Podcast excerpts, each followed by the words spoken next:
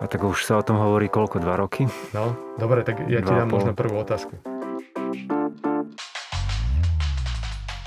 Skúsme približiť úplne bežnému Slovákovi, aby sme ho nenalakali, tak čo to vlastne znamená? Začať musíme trochu zo široka a začneme tzv. Parížskou klimatickou dohodou, na ktorej sa zastupcovia v podstate celého sveta dohodli, že potrebujeme udržať globálne oteplovanie v bezpečných hraniciach. To znamená tak, aby teplota nestúpla do polovice tohto storočia o viac ako 1,5 stupňa Celzia, maximálne 2 stupňa Celzia.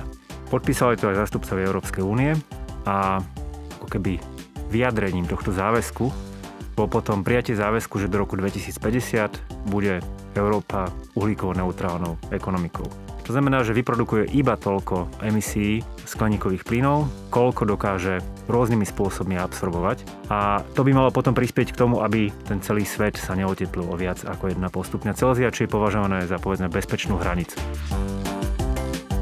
Rok 2050 je, mm, zdá sa, ako z politického hľadiska veľmi ďaleko.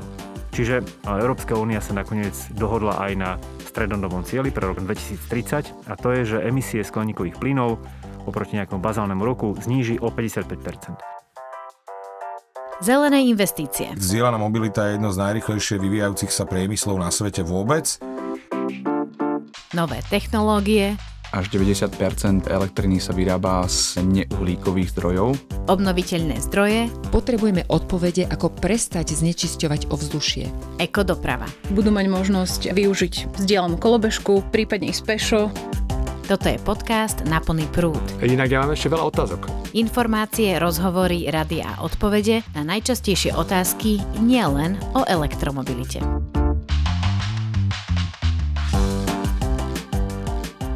Dnes tu mám štúdiu Rada Geista, ktorý je expertom na Európsku úniu z portálu Euroactiv. Ja neviem, ja nepoznám lepšieho experta na témy Európskej únie ako si ty. A teda tá téma Green Deal, zelená dohoda, o ktorej sa chceme dneska rozprávať, to je veľká téma, aby sme neboli úplne taký tý makro a v podstate do, dosť často nudný pre toho bežného človeka, tak skúsme si to rozmeniť do praktického života, lebo jeden z tých efektov práve tohto veľkého balíka, povedzme aj toho zeleného dílu je, že do roku 2030 potrebujeme znížiť emisie o tých 55% aj pri osobných vozidlách, presne o 50% pri e, ľahkých užitkových vozidlách, to znamená vanoch. Ale pozor, lebo do roku 2035 by mali úplne zmiznúť akékoľvek emisné vozidlá. Od v podstate 2036 si kúpim auto iba, ktoré neprodukuje žiadne emisie. Kde je tá diskusia teraz v Bruseli? Ako prebiehajú tie diskusie interne medzi krajinami, členskými štátmi? Lebo viem, že niektorí to silne presadzujú a niektorí sú dosť proti. To, čo dnes máme na stole návrh Európskej komisie, ten návrh bude musieť prejsť štandardným schvalovacím procesom, čo znamená, že každá členská krajina sa k nemu bude vyjadrovať a samozrejme bude snaha dosiahnuť konsenzus, ale ak sa nedosiahne, bude sa hlasovať kvalifikovanou väčšinou.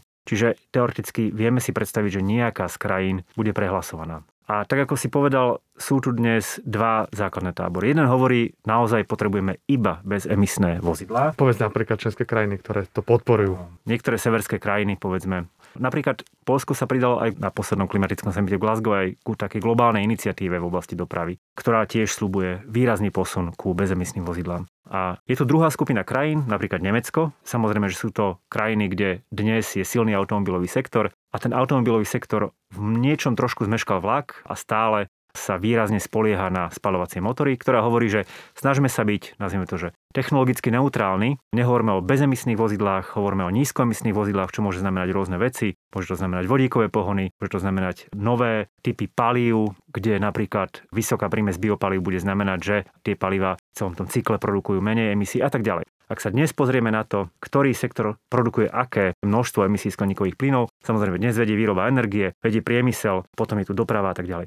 Problém dopravy je, že jej emisie skleníkových plynov rastú a ak by pokračoval súčasný trend, stane sa najväčším producentom skleníkových plynov bez dodatočných opatrení. Dokonca ak aj by bol prijatý celý balík Fit for 55, tak v tom roku 2030 cca sa emisie skleníkových plynov z dopravy vyrovnajú emisiám skleníkových plynov z priemyslu a výroby energií. Čo by bolo inak dosť katastrofálne, lebo teraz je vlastne priemysel takmer na úrovni polovice e, zo všetkých emisí a my hovoríme o doprave niekde pri 18-20%. Ale čo je dôležité, poďme sa pozrieť možno na niektoré príklady, ako by mohol vlastne tento balíček Fit for 55 reálne pomôcť ľuďom. Ja si vyberiem zo pár smerníc, respektíve tých právnych aktov, lebo nie všetky sú smernice, niektoré sú nariadenia. Každopádne pozrieme sa na prvú a to je AFIR. To znamená nariadenie, ktoré hovorí o podpore infraštruktúry pre alternatívne paliva. Čo reálne a ako reálne pomôže AFIR európskemu občanovi? Pomôže mu v tom, že ak už sa rozhodne pre auto s alternatívnym pohonom, napríklad pre auto s elektromotorom, tak ten život nebude taký komplikovaný ako je dnes, keď naozaj musí starostlivo plánovať, kde to auto nabije.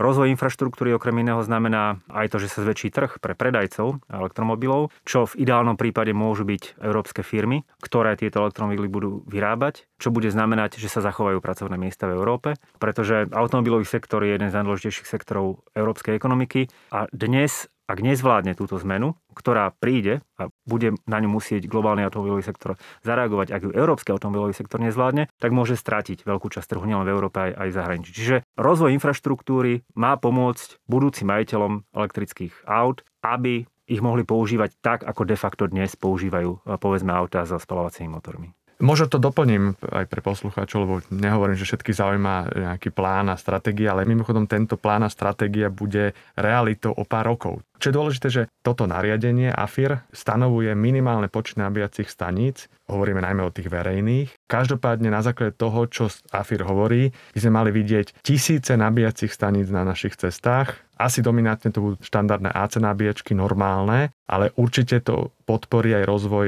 rýchlych a najmä ultrarýchlych nabíjacích staníc na našich cestách. Zároveň pri elektromobilite je tu ešte jedna výhoda, o ktorej sa možno až tak často nehovorí. Infraštruktúra pre doplňanie paliva pre spalovacie motory bola pomerne koncentrovaná. Boli to proste tie čerpacie stanice niekde v mestách, na diálniciach a tak ďalej. Pri elektromobilite táto infraštruktúra môže byť o mnoho viacej decentralizovaná. Môže byť súčasťou rezidenčných štvrtí, môže byť súčasťou budov a tak ďalej a tak ďalej. Na toto je potrebné myslieť, do toho je potrebné investovať a zároveň ak sa do toho bude investovať včas a ak sa na to bude myslieť, zároveň s tým, ako napríklad prebiehajú renovácie budov, investície do dopravnej infraštruktúry v mestách, investície do nových budov, tak potom aj celý ten prechod bude ľahší a bude v konečnom dôsledku aj lacnejší.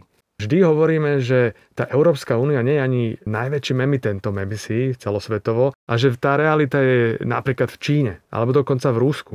A ja viem, že v rámci toho balíčka je aj veľmi silný kompenzačný mechanizmus. To znamená niečo, čo by malo zrovnoprávniť krajiny, ktoré sa snažia, tak ako Európska únia, alebo naozaj Európska únia je v tomto lídrom, a potom krajiny, ktoré to majú trošičku tak na háku, alebo nie sú až takí rýchle, lebo z nejakého dôvodu nechcú byť rýchli. Napríklad tá Čína a Rusko.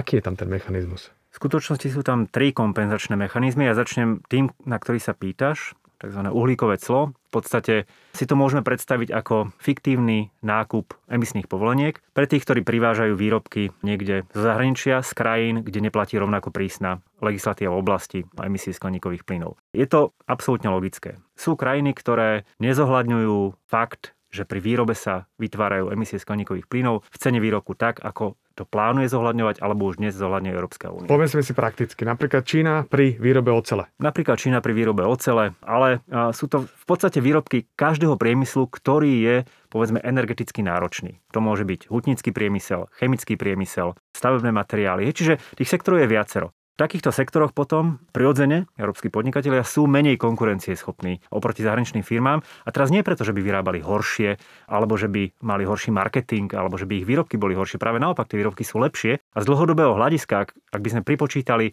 aj tie dlhodobé efekty, ktoré potom poškodzovanie životného prostredia vo forme emisí prináša, tak oni môžu byť lacnejšie ako výrobky z nejakých iných krajín, z Číny, Ruska a podobne. Ale momentálne sa toto v cene nepremietne. Čiže to, čo chce Európska komisia zaviesť, je mechanizmus, ktorý v podstate ak privážate cement, ocel alebo hliník e, z takejto krajiny, tak na hranici zaplatíte poplatok, ktorý nie je clom, ale ktorý je ako keby fiktívnym nakúpením emisných povoleniek, ktoré by ste si museli nakúpiť, ak by ste takéto niečo vyrábali v Európe. A v takomto prípade už potom tá cena je naozaj odrazom toho, ako efektívne to viete vyrobiť, akú inovatívnu máte technológiu a nie toho, či nejaká krajina má menej prísnu environmentálnu legislatívu a iná má viac. Čiže uhlíkové clo má pomôcť európskym podnikateľom, ale má pomôcť aj všeobecne v boji proti klimatickej zmene.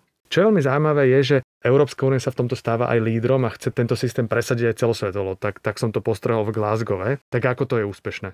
To, čo Európska únia chce týmto dosiahnuť, je predovšetkým, aby aj iné krajiny prijali podobné zákony, nariadenia, podobnú legislatívu, ktorá premietne cenu emisí do ceny výrobkov. A či potom niektoré ďalšie krajiny budú reagovať vlastným uhlíkovým clom, čo už sa o tom diskutuje v Spojených štátoch amerických, to je druhá vec. V zásade to už nie je až tak otázka pre Európsku úniu, alebo nie je to až tak dôležité pre Európsku úniu. Pravdepodobne budú, pretože ak si vezmeme napríklad Spojené štáty americké, ktoré tiež dnes majú veľký vlastný Green Deal, program investícií do zelenšej ekonomiky, tak pre nich je ten problém rovnaký ako v Európe. Ich zelenší priemysel môže byť krátkodobo drahší, menej efektívny, menej konkurencieschopný ako proste ten starý znečistujúci priemysel niekde inde vo svete. A toto je spôsob, ako to riešiť. Je to spôsob, ktorý má ekonomické rácio, ktorý je vlastne spravodlivý a, a ktorý zároveň pomáha globálnemu cieľu znižovania emisí skleníkových plynov. To je ten prvý kompenzačný mechanizmus, o ktorom som hovoril. A sú tu ešte dva, a to iba veľmi stručne. Pri dosahovaní uhlíkovej neutrality do roku 2050 je štartovacia pozícia rozličných krajín rôzna. Vezmeme si severské krajiny, ktoré vyrábajú veľké množstvo energie už dnes z obnoviteľných zdrojov a vezmeme si Polsko, ktoré vyrába veľké množstvo energie z uhlia. Jasné, že Poliaci budú musieť investovať viac do tohto. Preto vznikol niečo ako fond, ktorý má pomôcť práve takýmto krajinám, má de facto pomôcť najmä regiónom, ktoré budú zasiahnuté týmto prechodom na zelenšiu ekonomiku, či už preto, že sa tam ťažilo uhlie, alebo pretože je tam priemysel, ktorý je dnes závislý od fosílnych palív, na to, aby dokázali investovať do nových technológií. A tretím kompenzačným mechanizmom je tzv. sociálny fond, ktorý bol navrhnutý v rámci tohto celého balíka Fit for 55 je pravda, že minimálne krátkodobo tieto zónne opatrenia môžu zvýšiť ceny bývania, môžu zvýšiť ceny energií pre domácnosti, môžu zvýšiť ceny dopravy a to je potrebné riešiť, pretože to môže negatívne zasiahnuť určité skupiny obyvateľov, môže to znižiť politickú podporu, verejnú podporu pre tieto opatrenia a nie je to sociálne spravodlivé. Čiže rôzne typy investícií od podpory, dajme tomu, zelenej dopravy, cez zateplovanie budov, dokonca aj kompenzácie, nejaké navýšenie príjmu pre zasiahnutých obyvateľov môžu byť financované potom z tohto Európskeho spoločného sociálneho fondu. Toto je inak zaujímavé, takže môžeme sa niekedy dočkať aj situácie, keď z Európskej únie budú dotované pre tie menej rozvinuté krajiny technológie, ako sú napríklad elektromily, to znamená, možno bude niekedy nejaká európska dotácia? Môže, takisto ako tá dotácia mohla byť z iných európskych zdrojov v nejakej forme. Je tam približne 72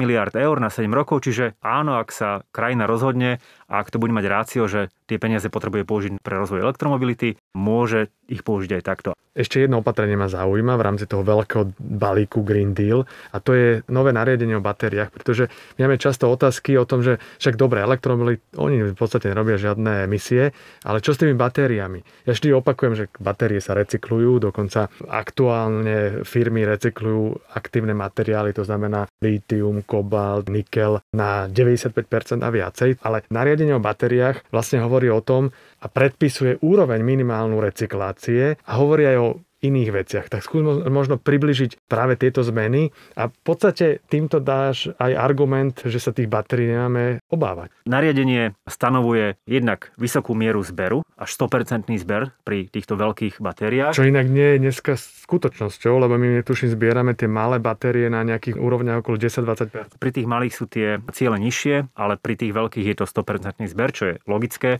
zbierajú sa ľahšie a zároveň by predstavovali o mnoho väčšie environmentálne riziko. A potom stanovuje najmä pre výrobcov, aký minimálny podiel recyklovaných surovín má byť v nových batériách. Čo je zase spôsob, ako prinútiť výrobcov hľadať technológie, ktoré im umožnia využívať recyklované materiály, znížiť celkový environmentálny dopad tohto sektoru v Európe. Zároveň je tu druhá vec a to je vec dostupnosti zdrojov. Častokrát sa hovorí, že ak chceme využívať obnoviteľné zdroje energie, v skutočnosti to zvýši závislosť Európy od krajín, ktoré dnes majú ložiska prvkov ako je lítium, mangán a podobne, ktoré nemáme v Európe alebo nemáme konvenčné zdroje v Európe, pretože vieme, že už sa hľadajú nové technológie, napríklad ťažba lítia z geotermálnych vrtov a podobne, ale dnes to nemáme, dnes to najmä dovážame. Čiže tak ako sme dnes závislí od dovozu ropy alebo zemného plynu, povedzme z Ruska, ak sa bavíme o našej časti Európy, tak v budúcnosti budeme závislí od Číny, Čile a iných krajín. Čo by samozrejme nebolo dobré, nebolo by to, alebo nemuselo by to byť dobré ani z ekologického hľadiska, ani z ekonomického hľadiska. Jedným zo spôsobov, ako to riešiť, je práve táto recyklácia. Každá batéria, potom ako prestane slúžiť, ceným zdrojom dôležitých surovín, preto treba nájsť spôsob, ako podporiť recyklačný priemysel v Európe, a tak, aby sme dokázali tieto zdroje surovín využívať. A je tu ešte tretí aspekt, ktorý je veľmi dôležitý. Dnes európsky výrobcovia tak trochu zaspali, pokiaľ ide o technológiu výroby batérií, najmä veľkých batérií. Faktom ale je, že mnohé z týchto batérií, tak ako sa dnes vyrábajú v krajinách ako Čína a podobne, majú environmentálny problém. To, čo môže európskym výrobcom pomôcť, je to ďalšie štádium. Batérie, ktoré budú vyrábané z recyklovaných materiálov, postupmi, ktoré sú, povedzme, environmentálne udržateľnejšie, vhodnejšie, priaznivejšie, budú môcť konkurovať aj v globálnom meradle už na tom ďalšom stupienku, o krok ďalej. A preto súčasťou legislatívy má byť aj stanovenie nejakých minimálnych štandardov, a to nielen pre batérie, ktoré sú vyrobené v Európe, ale aj pre batérie, ktoré sú dovezené. Patrik sa rozprával s Radovanom Geistom, expertom na politiku Európskej únie. Ja som Oksana Ferancová, spolutvorkyňa tohto podcastu. Ak máme tento deficit, ktoré sú tie najpalčivejšie oblasti, kde... Stretla som sa s europoslancom Martinom Hojsíkom a spýtal som sa ho na konkrétne kroky, ktoré by malo Slovensko urobiť, aby sme do 8 rokov zredukovali emisie až o 55% Čom potrebujeme podľa mňa naozaj zabrať, je niekoľko oblastí. Jedna je v zásade zvýšenie energetickej efektivnosti nielen budov, tomu hovorím, že, že to, to najnižšie vysiace ovocie, to je niečo, čo potrebujeme rozbehnúť, lebo to pomôže reálne aj ľuďom. Ale my potrebujeme zvýšiť celú energetickú efektivitu priemyslu. Potrebujeme, aby sme pracovali ako krajina s firmami na tom, ako nielen iba za verejné peniaze, do toho musí aj ich peniaze. US Steel nemôže povedať, že dajte nám peniaze na zniženie emisí a urobiť 600 miliónov za 9 mesiacov zisku. Ale spoločne hľadať riešenia na to, aby sme ten priemysel naďalej na Slovensku mali, ale bol priateľský ku klíme. Súčasne sa potrebujeme pozrieť na to, ako podporiť rozvoj zelenej energie, primárne ju tak povedať priblížiť k ľuďom, aby ľudia mohli si doma tak povedať vyrábať zelenú energiu sami, aby boli nezávislí, lebo keď budete mať doma kúrenie s využitím zelenej energie, tak zvýšenie ceny plynu sa vás absolútne dotkne. A potrebujeme investovať do inteligentných rozvodných sietí, aj na to, aby sa mohla rozvíjať elektromobilita, aj na to, aby sme mohli mať viacej fotovoltaiky na strechách našich domov a budov a aj na to, aby sme vedeli tú energiu o mnoho efektívnejšie využívať menšie straty napríklad. Ešte doplňujúca otázka, doprava. Doprava na Slovensku je závažný problém a okrem iného aj preto, že v doprave nám neustále stúpajú emisie. My musíme konečne seriózne sa pozrieť na mobilitu, pretože hromadná doprava to je niečo, čo má byť dostupné pre všetkých, ako dostupnosťou samotnou, že to dostatočne často jazdí, tak ekonomicky dostupné a potrebujeme, aby táto hromadná doprava bola ekologická. Druhá vec samozrejme, čo sa týka automobilového priemyslu, všetky veľké automobilky povedali, že prestávajú vyrábať spalovacie motory, či už je do roku 30 alebo do roku 35. My čo potrebujeme je nie riešiť, že či tu bude európsky zákaz, ale reálne začať pracovať ako s automobilkami, tak s ich dodávateľmi. Na tom, aby tie elektromobily vyrábali na Slovensku. Aby dodávateľia tých komponentov boli na Slovensku. A záverečná otázka Patrika pre Radovana Geista. Fit for 55 ako balíček bol predstavený v lete, tuším v júli presne, na začiatku júla. Kedy vlastne môžeme očakávať ako európske občania, že ten balíček bude finálne prijatý? Buďme optimisti a povedzme v roka, aj keď je zrejme, že v niektorých oblastiach tie rokovania môžu trvať dlhšie, balíček Fit for 55 má cieľový dátum rok 2030. Každé neskoršie prijatie o pol roka, o rok nám v podstate skracuje čas a znižuje šancu, že to, čo sme prijali ako všeobecný záväzok, aj dosiahneme. A čo je ešte horšie, znižuje našu šancu, že dokážeme prispieť ku zastaveniu globálnych klimatických zmien, ktoré ohrozujú Európu takisto ako ktorýkoľvek iný región sveta. Táto epizóda vznikla ako iniciatíva Slovenskej asociácie pre elektromobilitu. Vypočuť si nás môžete na podcastových platformách Apple, Spotify, Stitcher a SoundCloud. Produkcia strich podcastu Katrina Urban-Richterová a Oksana Ferancová. Ja som Patrik Kryžanský, želám vám šťastnú jazdu na plný prúd. Počkaj, Rado, mám ti hovoriť, že Geist či Geist? Lebo to ja nikdy neviem. On, v podstate podľa mňa už v mediálnom priestore existujú dvaja ľudia takto. Ktorý? Lebo, no tak jeden sa volá Geist a druhý Geist, vieš. A to je Geist. Ja.